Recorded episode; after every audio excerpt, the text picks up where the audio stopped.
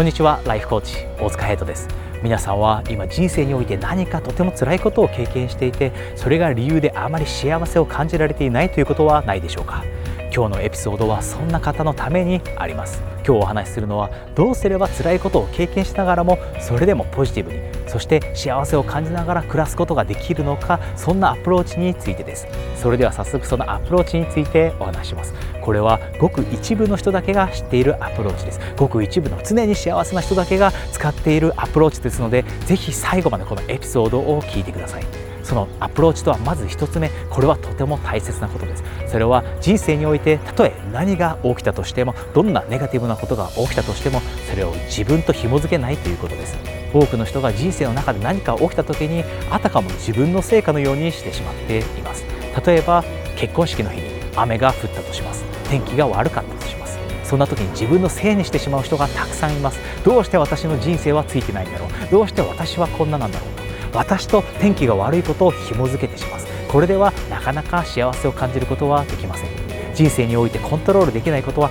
たくさんあります。むしろコントロールできないことの方が多いと言ってもいいかもしれません。周りで起きていること誰か大切な人を亡くしてしまうこと誰か周りの人が嫌な態度をとることそのほとんどのことは自分ではコントロールできないことです。ですのでそういったことが起きた時にまず1つ目のアプローチとしてはそれは自分とは関係ないものであるということをしっかりと理解するということです。何か嫌なことが起きたとしてもそれは自分とは関係ないものだと自分はコントロールできないものだと線をしっかりと引くようにしてください。これがごく一部の幸せな人だけがとっているアプローチの1つ目です。それでは2つ目のとても大切なアプローチは何かというとそれは人生においてどんなことが起きたとしても辛いことが起きたとしてもネガティブなことが起きたとしてもその出来事にその経験にポジティブな意味を紐づけるということです。それはどういうことかというと先ほどの結婚式の日に雨が降ってしまった例だとすると空が自分たちの船出を泣いて喜んでもらってくれるとそういうポジティブな意味を紐づけるということです。